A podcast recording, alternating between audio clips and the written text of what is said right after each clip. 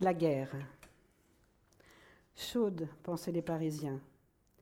L'air du printemps. C'était la nuit en guerre, l'alerte. Mais la nuit s'efface, la guerre est loin. Ceux qui ne dormaient pas, les malades au fond de leur lit, les mères dont les fils étaient au front, les femmes amoureuses aux yeux fanés par les larmes, attendaient le premier souffle de la sirène. Ce n'était encore qu'une aspiration profonde, semblable au soupir qui sort d'une poitrine oppressée. Quelques instants s'écouleraient avant que le ciel tout entier s'emplît de clameurs. Elles arrivaient de loin, du fond de l'océan, sans hâte, aurait-on dit. Les dormeurs rêvaient de la mer qui pousse devant elles ses vagues et ses galets, de la tempête qui secoue la forêt en mars, d'un troupeau de bœufs qui court lourdement en ébranlant le sol de ses sabots, jusqu'à ce qu'enfin le sommeil céda et que l'homme murmura en ouvrant à peine les yeux C'est l'alerte. Déjà plus nerveuses, plus vives, les femmes étaient debout. Certaines, après avoir fermé les fenêtres et les volets, se recouchaient. La veille, le lundi 3 juin, pour la première fois depuis le commencement de cette guerre, des bombes étaient tombées à Paris. Mais le peuple demeurait calme. Cependant, les nouvelles étaient mauvaises. On n'y croyait pas. On n'eût pas cru davantage à l'annonce d'une victoire. On ne comprend rien, disaient les gens. À la lumière d'une lampe de poche, on habillait les enfants. Les mères soulevaient à plein bras les petits corps lourds et tièdes. Viens, n'aie pas peur, ne pleure pas. C'est l'alerte. Toutes les lampes s'éteignaient, mais sous le ciel de juin, doré et transparent, chaque maison, chaque rue était visible. Quant à la scène, elle semblait concentrer en elle toutes les lueurs éparses et les réfléchir au centuple comme un miroir à facettes. Les fenêtres insuffisamment camouflées, les toits qui miroitaient dans l'ombre légère, les ferrures des portes dont chaque saillie brillait faiblement, chaque feu rouge tenait plus longuement que les autres, on ne savait pourquoi, la scène les attirait, les captait les faisait jouer dans ses flots. D'en haut, on devait la voir couler, blanche comme une rivière de lait. Elle guidait les avions ennemis, pensaient certains. D'autres affirmaient que c'était impossible. En réalité, on ne savait rien. Je reste dans mon lit, murmuraient des voix ensommeillées. J'ai pas peur. Oh, tout de même, il suffit d'une fois, répondaient les gens sages. à travers les verrières qui protégeaient les escaliers de service dans les immeubles neufs, on voyait descendre une, deux, trois petites flammes. Les habitants du sixième fuyaient ces hautes altitudes. Ils tenaient devant eux leur lampe électrique allumée malgré les règlements. Moi, j'aime mieux pas me casser la gueule dans les escaliers. Hein. Tu viens, Émile? On baissait instinctivement la voix, comme si l'espace se fût peuplé de regards et d'oreilles ennemies. On entendait battre les unes après les autres les portes refermées. Et dans les quartiers populaires, il y avait toujours foule dans les métros, dans les abris, à l'odeur sale, tandis que les riches se contentaient de rester chez leurs concierges, l'ouïe tendue vers les éclatements et les explosions qui annonçaient la chute des bombes, attentifs, les corps dressés comme des bêtes inquiètes dans les bois quand s'approche la nuit de la chasse. Les pauvres n'étaient pas plus craintifs que les riches. Ils ne donnaient pas davantage à leur vie, mais ils étaient moins moutonniers qu'eux. Ils avaient besoin les uns des autres, besoin de se tenir les coudes, de gémir ou de rire en commun. Le jour allait bientôt paraître. Un reflet pervenche et argent se glissait sur les pavés, sur les parapets des quais, sur les tours de Notre-Dame. Des sacs de sable enfermaient les principaux édifices jusqu'à la moitié de leur hauteur, ensachaient les danseuses de Carpeau sur la façade de l'opéra, étouffaient les cris de la Marseillaise sur l'arc de triomphe. Assez lointain encore, des coups de canon retentissaient, puis ils se rapprochaient à chaque vitre, et chaque vitre trempait. ben ça bien, je reprends. Assez lointain encore, des coups de canon retentissaient puis se rapprochaient, et chaque vitre tremblait en réponse. Des enfants naissaient dans des chambres chaudes où on n'avait qu'à feuilletrer les fenêtres, afin qu'aucune lumière ne filtrât au dehors, et leurs pleurs faisaient oublier aux femmes le bruit des sirènes et la guerre. Aux oreilles des mourants, les coups de canon semblaient faibles et sans signification aucune un bruit de plus dans cette rumeur sinistre et vague qui accueille l'agonisant comme un flot. Les petits, collés contre le flanc chaud de leur mère, dormaient paisiblement et faisaient avec leurs lèvres un clappement léger comme celui d'un agneau qui tête. Abandonnés pendant l'alerte, des charrettes de marchands de quatre saisons demeuraient dans la rue, chargées de fleurs fraîches. Le soleil montait tout rouge encore dans un firmament sans nuages. Un coup de canon fut tiré, si proche de Paris à présent, que les oiseaux s'envolèrent du haut de chaque monument. Tout en haut planaient de grands oiseaux noirs, invisibles le reste du temps, étendaient sous le soleil leurs ailes glacées de rose, puis venaient les beaux pigeons gras et roucoulants et les hirondelles, les moineaux sautillaient tranquillement dans les rues désertes. Au bord de la Seine, chaque peuplier portait une grappe de petits oiseaux bruns qui chantaient de toute leur force. Au fond des caves, on entendit enfin un appel très lointain, amorti par la distance, sorte de fanfare à trois tons. L'alerte était finie. Chez les Péricans, on avait écouté la radio, les informations du soir dans un silence consterné, mais on s'était abstenu de commenter les nouvelles. Les Péricans étaient bien pensants. Leur tradition, leur tournure d'esprit, une hérédité bourgeoise et catholique, leurs attaches avec l'Église, l'aîné de leur fils, Philippe Pérican, était prêtre, tout leur faisait considérer avec méfiance le gouvernement de la République. D'autre part, la situation de M. Pérican, conservateur d'un des musées nationaux, les liait à un régime qui versait honneur et profit à ses serviteurs. Un chat, tenait avec circonspection entre ses dents aiguës un morceau de poisson parsemé d'arêtes. La vallée lui faisait peur, le cracher lui donnerait des regrets.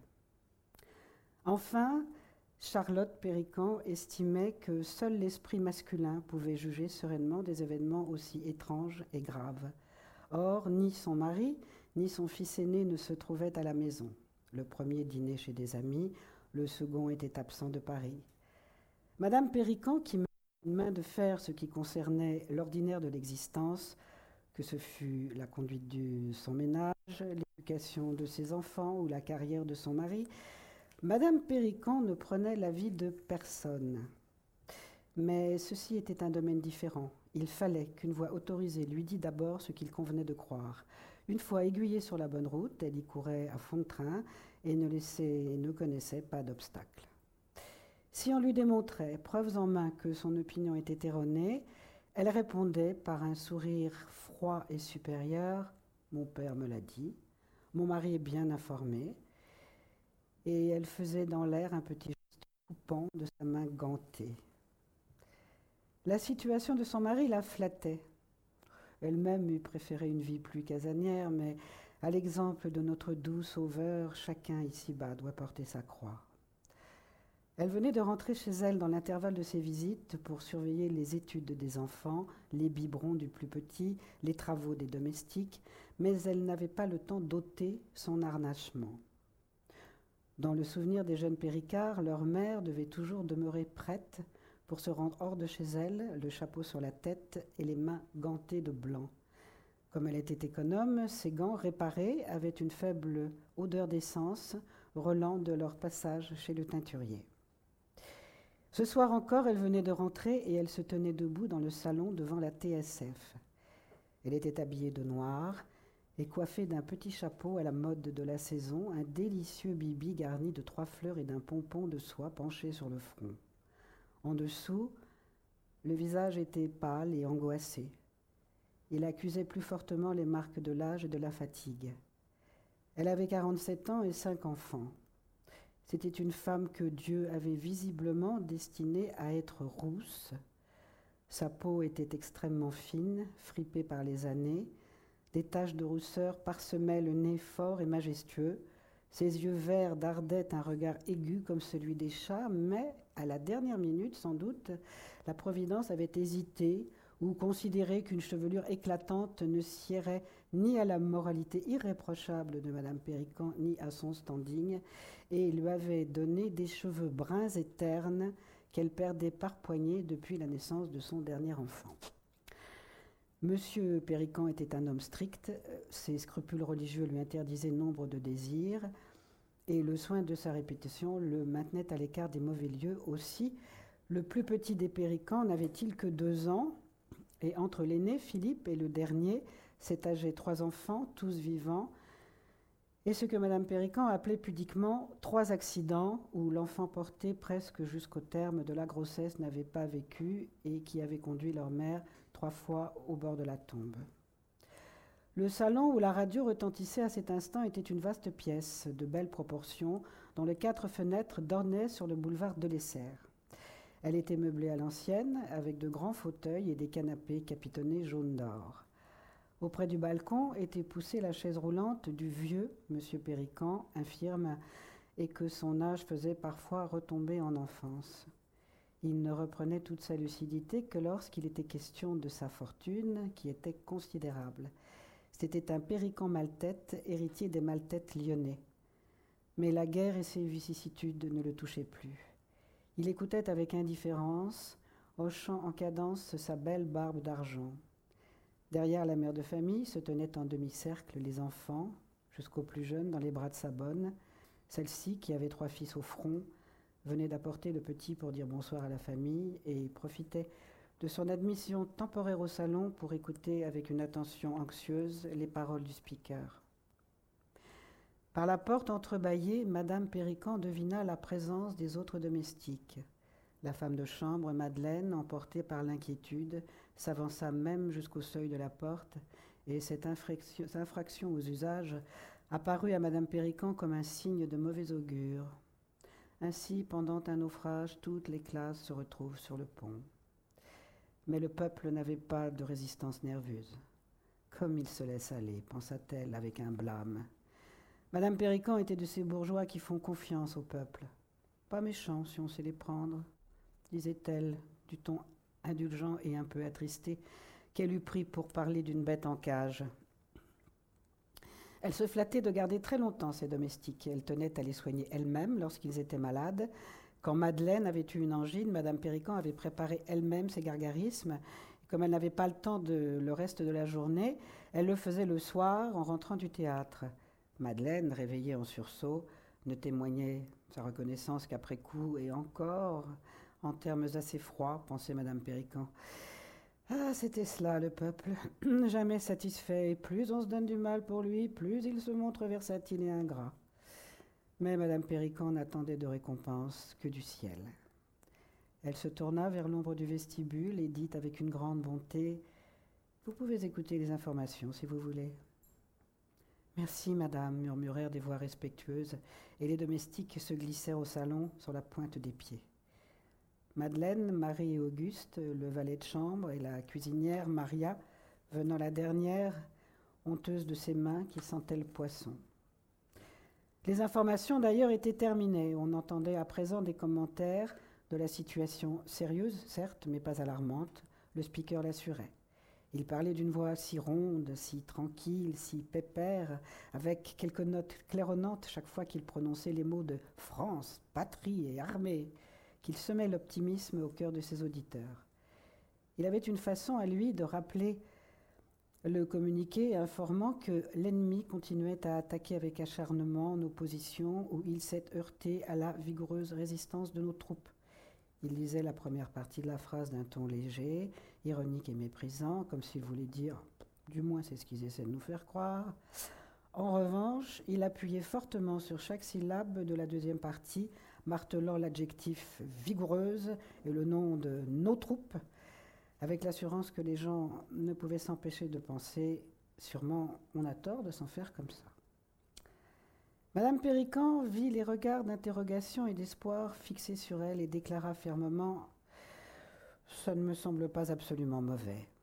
Non qu'elle le crût, mais il était de son devoir de remonter le moral autour d'elle. Maria et Madeleine soupirèrent. Madame croit Hubert, le second fils Pérican, un garçon de 18 ans, joufflu et rose, semblait seul frappé de désespoir et de stupeur. Il tamponnait nerveusement son cou avec un mouchoir roulé en boule et il s'écriait d'une voix perçante et enrouée par instant Ce n'est pas possible, ce n'est pas possible qu'on en soit là, mais enfin, maman, qu'est-ce qu'ils attendent pour appeler tous les hommes aux armes? De 16 à 60 ans, tous les hommes, tout de suite, c'est ce qu'ils devraient faire. Vous ne croyez pas, maman? Il courut jusqu'à la salle d'études, revint avec une grande carte de géographie qu'il déploya sur la table, mesurant fiévreusement les distances. Nous sommes perdus, je vous dis, perdus, à moins que. Il renaissait à l'espoir. Moi, je comprends ce qu'on va faire, annonça-t-il enfin avec un large sourire joyeux qui découvrit ses dents blanches. Je comprends très bien. On les laissera avancer, avancer, et puis on les attendra là et là, Tenez, voyez maman. Ou encore, Oui, oui, dit sa mère, va donc te laver les mains et arrange cette mèche qui te tombe dans les yeux. Regarde de quoi tu as l'air. La rage au cœur, Hubert replia sa carte de géographie. Seul Philippe le prenait au sérieux, seul Philippe lui parlait comme un égal. Famille, je vous hais, déclama-t-il intérieurement, et en sortant du salon, il dispersa pour se venger d'un grand coup de pied les jouets de son petit frère Bernard qui se mit à hurler. Ça lui apprendra la vie, pensa Hubert. La nounou se hâta de faire sortir Bernard et Jacqueline. Le bébé Emmanuel dormait déjà sur son épaule. Elle marchait à grands pas, tenant la main de Bernard et pleurant ses trois fils qu'elle voyait en esprit, morts tous les trois. De la misère et du malheur, de la misère et du malheur, répétait-elle à mi-voix en secouant sa tête grise. Elle ouvrit les robinets de la baignoire, mit à chauffer les peignoirs des enfants, murmurant sans cesse les mêmes mots qui lui semblaient personnifier non seulement la situation politique, mais encore, mais surtout, sa propre vie, les travaux de la terre dans sa jeunesse, son veuvage, le mauvais caractère de ses belles-filles et sa vie chez les autres depuis 16 ans. Auguste, le valet de chambre, à pas feutrés, regagnait la cuisine. Sur sa figure solennelle et stupide se lisait une grande expression de mépris qui s'adressait à bien des choses. Madame Pérican rentra chez elle. Cette femme d'une activité prodigieuse utilisait le quart d'heure libre entre le bain des enfants et le dîner à faire réciter les leçons de Jacqueline et de Bernard. Des voix fraîches s'élevèrent. La terre est une boule qui ne repose sur rien. Au salon demeurèrent seuls le vieux Péricard et le chat, Albert. C'était une admirable journée. La lumière du soir éclairait doucement les marronniers touffus. Le chat, Albert, un petit chat gris sans race, qui appartenait aux enfants, semblait pris de délire joyeux. Il se roulait sur le dos, sur le tapis, il sautait sur la cheminée, mordilla l'extrémité d'une pivoine, dans le grand vase bleu de nuit griffé délicatement d'une gueule de loup sculptée dans le bronze, au coin d'une console.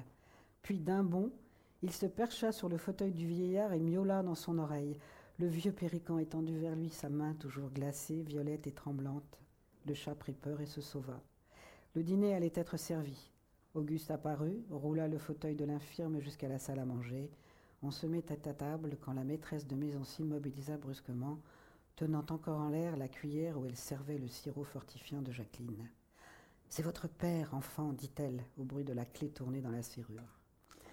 C'était en effet Monsieur Pérican, un petit homme potelé, d'allure douce et un peu gauche. Son visage habituellement rose, reposé, bien nourri, était très pâle et semblait non pas effrayé ou inquiet, mais extraordinairement étonné. On voit sur les traits des hommes qui ont trouvé la mort dans un accident en quelques secondes sans avoir eu le temps de souffrir ni d'avoir peur, une expression semblable. Il lisait un livre, il regardait par la portière de l'auto, il pensait à leurs affaires, allait au wagon-restaurant, et tout d'un coup, les voici en enfer. Madame Pérican se souleva légèrement sur sa chaise. Adrien s'écria-t-elle d'un ton d'angoisse. Rien, rien, murmura-t-il avec précipitation, montrant du regard les enfants de, son père et, et les domestiques. Madame Pérican comprit.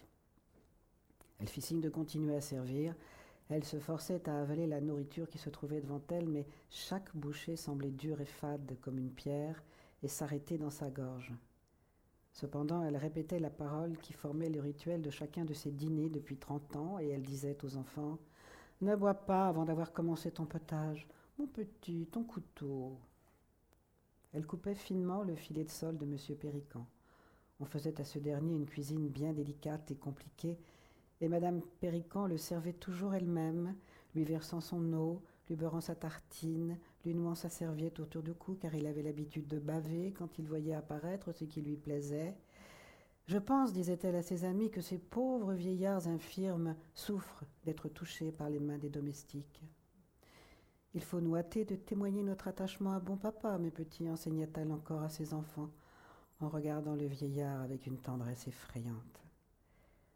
M. Pérican avait créé dans son âge mûr des œuvres philanthropiques, dont l'une surtout lui tenait à cœur, celle des petits repentis du XVIe, cette admirable institution dont le but est de relever moralement les mineurs compromis dans des affaires de mœurs. Il avait été toujours entendu qu'à sa mort, le vieux monsieur Pérican laisserait une certaine somme à cette organisation, mais il avait une manière assez irritante de ne jamais en préciser le montant. Lorsqu'un plat lui avait déplu ou que les enfants faisaient trop de bruit, il s'éveillait tout à coup de sa, torpeur et prononçait d'une voix faible mais distincte Je, je lèguerai 5 millions à l'œuvre. Un pénible silence suivait. En revanche, quand il avait bien mangé et bien dormi dans son fauteuil devant la fenêtre au soleil, il levait sur sa belle-fille ses yeux pâles, vagues et troubles comme ceux des tout petits enfants et des chiens nouveau-nés. Charlotte avait beaucoup de tact. Elle ne s'écriait pas comme une autre aurait pu le faire. Vous avez bien raison, mon père. D'une voix douce, elle répondait seulement Vous avez bien le temps d'y penser, mon Dieu. La fortune des Péricans était considérable et vraiment, on eût pu sans injustice les accuser de convoiter l'héritage du vieux Pérican. Ils ne tenaient pas à l'argent, non, mais l'argent tenait à eux, en quelque sorte. Il y avait un ensemble de choses qui leur étaient dues, entre autres les millions des maltêtes lyonnais, qu'ils ne dépenseraient jamais, qu'ils ne garderaient en réserve ni pour leurs enfants ni pour leurs petits-enfants. Quant à l'œuvre des petits repentis, ils s'y intéressaient à un tel point que deux fois par an, Madame Pérican organisait pour ces malheureux des concerts classiques. Elle y jouait de la harpe et affirmait qu'à certains passages, un bruit de sanglots lui répondait dans l'ombre de la salle. Le vieux Périgan, Péripan suivait avec attention les mains de sa belle-fille. Elle était si distraite et troublée qu'elle oublia la sauce. Sa barbe blanche s'agita de façon alarmante. Madame Pérican, revenue au sentiment de la réalité, se hâta de verser sur la chair ivoirine du poisson le beurre frais, fondu, parsemé de persil haché, mais ce ne fut que lorsqu'elle eut ajouté sur le rebord de l'assiette une rondelle de citron que le vieillard recouvra sa sérénité. Hubert murmura en se penchant vers son frère. Ça va mal? Oui, fit l'autre d'un geste et du regard. Hubert laissa tomber sur ses genoux ses mains tremblantes. Son imagination l'emportait, lui peignait vivement des scènes de bataille et de victoire. Il était scout. Lui et ses compagnons formeraient une banque de volontaires, de francs-tireurs qui défendraient le pays jusqu'au bout. En une seconde, il parcourut en esprit le temps et l'espace. Lui et ses camarades, en petits groupes, unis sous le signe de l'honneur et de la fidélité. Ils se battraient, ils se battraient la nuit, ils sauveraient Paris bombardé, incendié. Quelle vie excitante, merveilleuse. Son cœur bondit. Pourtant, la guerre était une chose affreuse et sauvage. Il était enivré par ses visions. Il serra si farouchement son couteau dans sa main que le morceau de roast-beef qu'il coupait sauta sur le plancher. Empoté, souffla Bernard, son voisin de table, en lui montrant les cornes sous la nappe. Lui et Jacqueline étaient âgés de huit et de neuf ans, deux blondins maigres, le nez en l'air. Dès le dessert, ces deux-là furent envoyés au lit, et le vieux monsieur Pérican s'endormit à sa place habituelle, près de la fenêtre ouverte. Le tendre jour de juin se répondait, ne voulant pas mourir. Chaque palpitation de lumière était plus faible et plus exquise que la précédente, comme si chacun eût été un adieu plein de regrets et d'amour donné à la guerre. Assis sur le bord de la fenêtre, le chat regardait d'un air nostalgique l'horizon, le cristal vert. Monsieur Pérican marchait de long en large dans la pièce. Après-demain, demain peut-être, les Allemands seront aux portes de Paris. Le haut commandement est décidé, dit-on, à combattre devant Paris, dans Paris, derrière Paris. On ne le sait pas encore, heureusement, car d'ici demain, ce sera la ruée dans les gares, sur les routes. Il faut partir demain matin à la première heure pour descendre chez votre mère, Charlotte, en Bourgogne. Quant à moi, dit M. Pérican, non sans grandeur, je partage le sort des trésors qui me sont confiés. Chacun croyait qu'on avait évacué le musée, et je croyais qu'on avait évacué le musée en septembre, dit Hubert. Oui, mais l'abri provisoire qui lui avait été choisi en Bretagne ne convenait pas, car il s'est révélé à l'expérience humide comme une cave. Je n'y comprends rien. On avait organisé un comité pour la sauvegarde des trésors nationaux divisé en trois groupes et en sept sous-groupes dont chacun aurait désigné une commission d'experts chargée du repliement des œuvres artistiques pendant la guerre, et voici que le mois dernier, un gardien de musée provisoire nous a signalé que des taches suspectes apparaissaient sur les toiles. Oui, un admirable portrait de Mignard avait des mains rongées d'une sorte de lèpre verte. On s'est hâté de faire revenir à Paris les précieuses caisses, et j'attends maintenant un ordre qui ne saurait tarder pour les diriger plus loin. Mais nous alors, comment voyagerons-nous Seuls? Vous partirez tranquillement demain matin avec les enfants et deux voitures. Tout ce que vous pourrez emporter comme meuble et comme bagage, naturellement, car il ne faut pas se dissimuler que Paris peut être détruit, brûlé et pillé par-dessus tout le marché d'ici la fin de la semaine. Vous êtes étonnant, s'écria Charlotte. vous parlez de cela avec un calme. Monsieur Pérican tourna vers sa femme un visage qui reprenait peu à peu ses teintes roses, mais d'un rose mat, comme celui des cochons fraîchement abattus. C'est que je ne peux pas y croire, expliqua-t-il doucement. Je vous parle, je vous entends, nous décidons d'abandonner notre maison, de nous enfuir sur les routes, et je ne puis croire que cela soit réel, comprenez-vous? Allez vous préparer, Charlotte, que tout soit prêt demain matin. Vous pourrez arriver chez votre mère pour le dîner. Je vous rejoindrai dès que je pourrai. Monsieur Pérican avait pris un air résigné et aigre. Madame Pérican avait pris l'air résigné et aigre qu'elle arborait en même temps que sa blouse d'infirmière lorsque les enfants étaient malades. Elle s'arrangeait en général pour être tous malades au moment, au même moment, quoique de maladies différentes. Et ces jours-là, Madame Pérican sortait des chambres d'enfants en tenant à la main le thermomètre comme elle eût brandi la palme du martyr, et tout son aspect n'était qu'un cri. Vous reconnaîtrez les vôtres au dernier jour, mon doux Jésus. Elle demanda seulement Et Philippe? Philippe ne peut pas quitter Paris. Madame Pérican sortit la tête haute. Elle ne ploierait pas sous le fardeau. Elle s'arrangerait pour que demain la maisonnée fût prête pour le départ. Le vieillard infirme, quatre enfants, les domestiques, le chat, l'argenterie, les pièces les plus précieuses du service, les fourrures, toutes les affaires des enfants, des provisions et en cas d'imprévu, la pharmacie. Elle frémit. Au salon, Hubert implorait son père. Permettez-moi de ne pas partir, je resterai ici avec Philippe et ne vous moquez pas de moi. Ne croyez-vous pas que si j'allais trouver mes camarades, jeunes, solides, prêts à tout, on pourrait former une compagnie de volontaires, on pourrait Monsieur Pérican le regarda et dit seulement Mon pauvre petit. C'est fini? La guerre est perdue balbutia Hubert. C'est. C'est pas vrai Et tout à coup, à son horreur, il sentit qu'il éclatait en sanglots. Il pleurait comme un enfant, comme Bernard eût pu le faire, sa grande bouche grimaçante, les larmes coulant à flots sur ses joues. La nuit venait, douce et tranquille. Une hirondelle passa, rasant presque le balcon dans l'air déjà sombre, le chat poussa un petit cri de convoitise. L'écrivain Gabriel Corté travaillait sur sa terrasse entre le bois mouvant et sombre et le couchant d'or vert qui s'éteignait sur la Seine. Quel calme autour de lui. Tout près de lui se tenaient des familiers bien dressés, des grands chiens blancs qui ne dormaient pas, mais demeurait immobile, le nez sur les dalles fraîches, les yeux mi-clos. Sa maîtresse, à ses pieds, ramassait silencieusement les pages qu'il laissait tomber. Ses domestiques, la secrétaire, étaient invisibles derrière les vitres miroitantes, cachés quelque part à l'arrière-plan de la maison, dans les coulisses d'une vie qu'il voulait éclatante, fastueuse et disciplinée comme un ballet.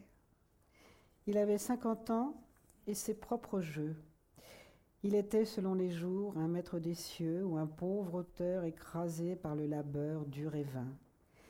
Il avait fait graver sur sa table à écrire Pour soulever un poids si lourd, Sisyphe, il faudrait ton courage. Ses confrères le jalousaient parce qu'il était riche. Lui-même racontait avec amertume qu'à sa première candidature à l'Académie française, un des électeurs sollicités de voter pour lui avait répondu sèchement oh, Il a trois lignes de téléphone. Il était beau, avec des manières languides et cruelles de chat, des mains douces, expressives, et un visage de César un peu gras. Seule Florence, sa maîtresse en titre, qu'il admettait dans son lit jusqu'au matin, les autres ne dormaient jamais auprès de lui, aurait pu dire à combien de masques il pouvait ressembler, vieille coquette avec ses deux poches livides sous les paupières et des sourcils de femme aigus, trop minces. Ce soir, il œuvrait comme de coutume, demi-nu, sa maison à Saint-Cloud était bâtie de telle sorte qu'elle échappait au regard indiscret jusqu'à la terrasse, vaste et admirable, plantée de cinéraires bleus. Le bleu était la couleur favorite de Gabriel Corté. Il ne pouvait écrire que lorsqu'il avait à ses côtés une petite coupe de lapis lazuli d'un bleu intense. Il la contemplait parfois, il la caressait comme une maîtresse. D'ailleurs, ce qu'il préférait en Florence, il le lui avait dit souvent, c'était ses yeux d'un bleu franc qui lui donnaient la même sensation de fraîcheur que sa coupe. Tes yeux me désaltèrent, murmurait-il. Il avait un doux menton un peu empâté, une voix de. Elle avait un doux menton un peu empâté, une voix de contralto encore belle et quelque chose de bovin dans le regard. Confiait Gabriel Corté à ses amis. J'aime cela. Une femme doit ressembler à une génisse, douce, confiante et généreuse, avec un corps blanc comme de la crème. Vous savez, cette peau des vieilles comédiennes qui a été assouplie par les massages, pénétrée par les phares et les poudres. Il étendit ses doigts fins dans l'espace et les fit claquer comme des castagnettes. Florence lui présenta un citron et il mordit dedans, puis il avala une orange et quelques fraises glacées. Il consommait une quantité prodigieuse de fruits, et elle le regarda presque agenouillé devant lui sur un pouf de velours, dans la posture d'adoration qui lui plaisait. D'ailleurs, il n'en eût pas imaginé d'autre. Il était là, mais de cette bonne fatigue qui suit le travail heureux, meilleure que celle de l'amour, ainsi qu'il l'exprimait parfois. Il considérait sa maîtresse avec bienveillance. Eh bien, ça n'a pas trop mal marché, je crois. Et tu sais, le centre. Il dessina dans l'air un triangle et montra le sommet. Ceci est dépassé. Elle savait ce qu'il voulait dire.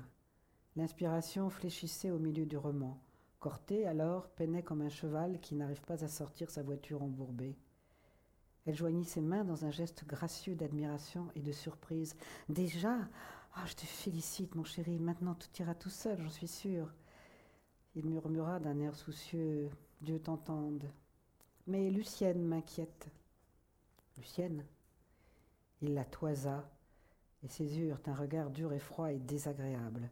Quand il était de bonne humeur, Florence disait Tu as encore eu ton regard de basilic. Et il en riait, flatté.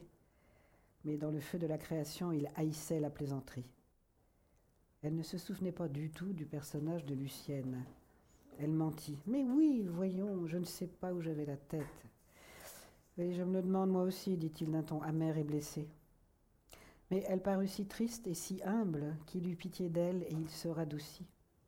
Je te l'ai toujours dit, tu n'attaches pas assez d'importance aux comparses. Un roman doit ressembler à une rue pleine d'inconnus où passent deux ou trois êtres, pas davantage, que l'on connaît à fond. Regarde d'autres comme Proust. Ils ont su utiliser les comparses. Ils s'en servent pour humilier, pour rapetisser leurs principaux personnages. Rien de plus salutaire dans un roman que cette leçon d'humilité donnée aux héros. Rappelle-toi dans Guerre et paix. Les petites paysannes qui traversent la route en riant devant la voiture du prince André vont le voir d'abord leur parlant à elles, à leurs oreilles, et la vision du lecteur du même tout s'élève. Ce n'est plus qu'un seul visage, qu'une seule âme. Il découvre la multiplicité des moules. Attends, je vais te lire ce passage, il est remarquable. Allume, lui dit-il, car la nuit était venue. Des avions, répondit Florence en montrant le ciel. Il gronda. Ils ne me ficheront donc pas la paix. Il haïssait cette guerre. Elle menaçait bien plus que sa vie ou son bien-être.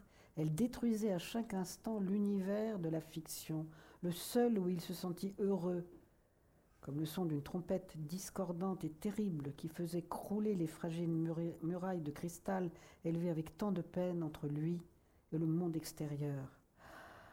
Ah Dieu, soupira-t-il, quel ennui, quel cauchemar. Mais il était revenu sur la terre. Il questionna. Tu as les journaux? Elle les lui apporta sans rien dire. Ils quittèrent la terrasse, il parcourut les feuilles, le visage assombri. En somme, rien de nouveau, fit-il. Il ne voulait rien voir. Il repoussait la réalité du geste effrayé et ennuyé d'un dormeur éveillé en plein rêve. Il eut même le mouvement de la main posé en écran devant les yeux qu'il eût fait pour se protéger d'une lumière trop vive. Florence s'approchait de la TSF. Il l'arrêta. Non, non, laisse ça tranquille. Mais Gabriel, il pâlit de fureur. Je ne veux rien entendre, je te dis. Demain, il sera temps demain. Les mauvaises nouvelles maintenant, et elles peuvent être que mauvaises, avec ces cons au gouvernement. C'est mon élan fichu, mon inspiration coupée, une crise d'angoisse cette nuit peut-être. Tiens, tu ferais mieux d'appeler mademoiselle Sudre. Je crois que je vais dicter quelques pages. Elle se hâta d'obéir. Comme elle revenait au salon, ayant prévenu la secrétaire, le téléphone retentit. C'est monsieur Jules Blanc qui téléphone de la présidence du conseil et demande à parler à monsieur, dit le valet de chambre. Elle ferma soigneusement toutes les portes afin que pas un son ne filtrât jusqu'à la pièce où Gabriel et la secrétaire travaillaient. Cependant, le valet de chambre préparait comme à l'ordinaire le souper froid qui attendait le bon plaisir du maître. Gabriel mangeait peu au repas, mais il avait souvent faim la nuit. Il avait du reste euh, demandé à reste de perdre au froid, des pêches et de délicieux petits pâtés au fromage que Florence allait elle-même commander dans une boutique de la rive gauche et une bouteille de pommerie.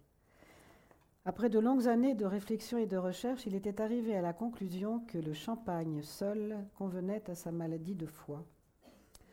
Florence écoutait la voix de Jules Blanc au téléphone, une voix épuisée, presque aphone, et en même temps elle entendait tous les sons familiers de la maison, le doux cliquetis des assiettes et des verres, le timbre là, rauque et profond de Gabriel, et il lui semblait vivre un rêve confus. Elle raccrocha le récepteur, appela, le valet de chambre. Il était depuis longtemps à leur service et dressé à ce qu'il appelait la mécanique de la maison. Cet inconscient pastiche du grand siècle enchantait Gabriel. Que faire, Marcel? Voici monsieur Jules Blanc qui nous conseille de partir. De partir Et pour aller où, madame? N'importe où, en Bretagne, dans le Midi, les Allemands auraient traversé la Seine. Que faire? répétait-elle. Je ne sais pas du tout. Madame, dit Marcel d'un ton glacé. Il était bien temps de lui demander son avis, et songeur. On aurait dû être parti la veille pour bien faire. Si c'est pas malheureux de voir les gens riches et célèbres qui n'ont pas plus de jugement que des bêtes, et encore, les bêtes flairaient le danger. Pour lui, il n'avait pas peur des Allemands. Il les avait vus en 14. Il n'était plus mobilisable et on le laisserait tranquille. Mais il était scandalisé que l'on n'eût pas pris soin à temps de la maison, du mobilier et de l'argenterie. Il se permit un soupir à peine perceptible. Lui, il aurait tout emballé, tout caché dans les caisses, tout mis à l'abri depuis longtemps.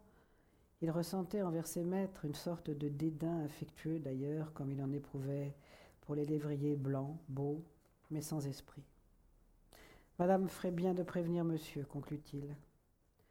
Florence s'avança vers le salon, mais à peine la porte fut-elle entr'ouverte que la voix de Gabriel lui parvint. C'était celle des pires jours, des moments de transe, une voix lente, enrouée, coupée par instants par une toux nerveuse.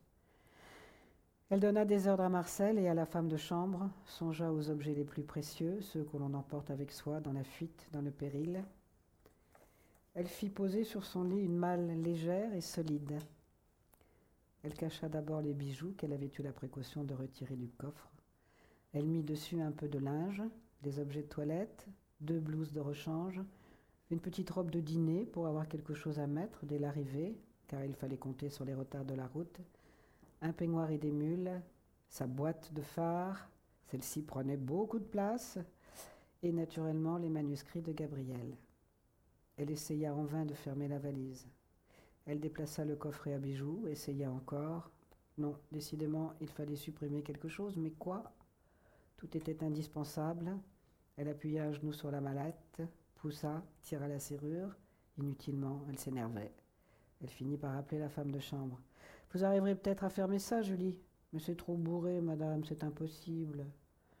Un instant, Florence hésita entre la boîte de phare et le manuscrit, puis elle choisit les phares et ferma la valise. On fourra le manuscrit dans le carton à chapeau, pensa-t-elle. Ah non, je le connais, des éclats de fureur, sa crise d'angoisse, de la digitaline pour son cœur. Oh.